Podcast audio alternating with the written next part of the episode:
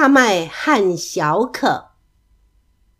作者艾玛·切彻斯特·克拉克。找回微笑。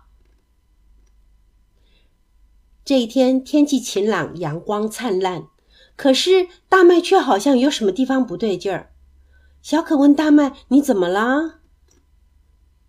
大麦皱着眉头说：“我把我的笑脸给弄丢了。”小可说：“那我们就去把它找回来吧。”小可和大麦一起上了车，沿着乡间的小路向前开去。大麦问：“我们怎么才能找得到呢？”小可想了想说：“首先我们要用最快的速度往前跑，就像这样。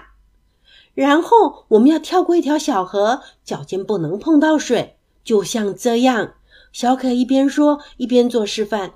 再然后呀，我们要追赶一只小松鼠，跟着它爬上树，就像这样。还有要跟所有的牛都一一打招呼，就像这样。小可继续做示范。接下来我们要找到一朵黄色的小花，闻闻它。小可兴高采烈地说：“就像这样。”我们还要接住一片落叶，像这样。再把落叶顶在鼻子上，像我这样。小可大声地说，然后倒退着走上小山坡，就像这样。现在让我们坐在一个特别的地方，忘掉所有的事情吧。最后小可安静了下来。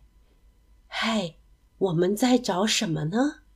小可抬头看看大麦，轻轻地问着。大麦回答说：“啊，我给忘了。”接着他露出了一个可爱的笑脸，就像这样。这个故事就说完了。